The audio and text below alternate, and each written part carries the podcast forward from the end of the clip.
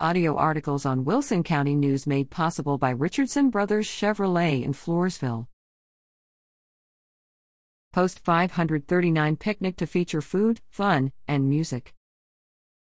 Please note the incorrect price appeared in the print edition.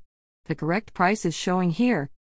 The American Legion Post 539 welcomes everyone to its annual picnic on Sunday, May 15th at the Legion Post on FM 1346, East Houston Street, and St. Hedwig.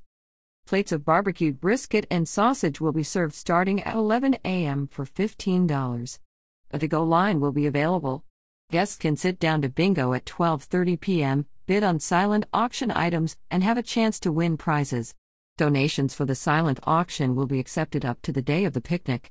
Don't rush off after lunch. Stay for a free dance with music by Bimbo and Borderline from 5 to 9 p.m. All proceeds will benefit American Legion Post 539. For more information, call 210 557 0337.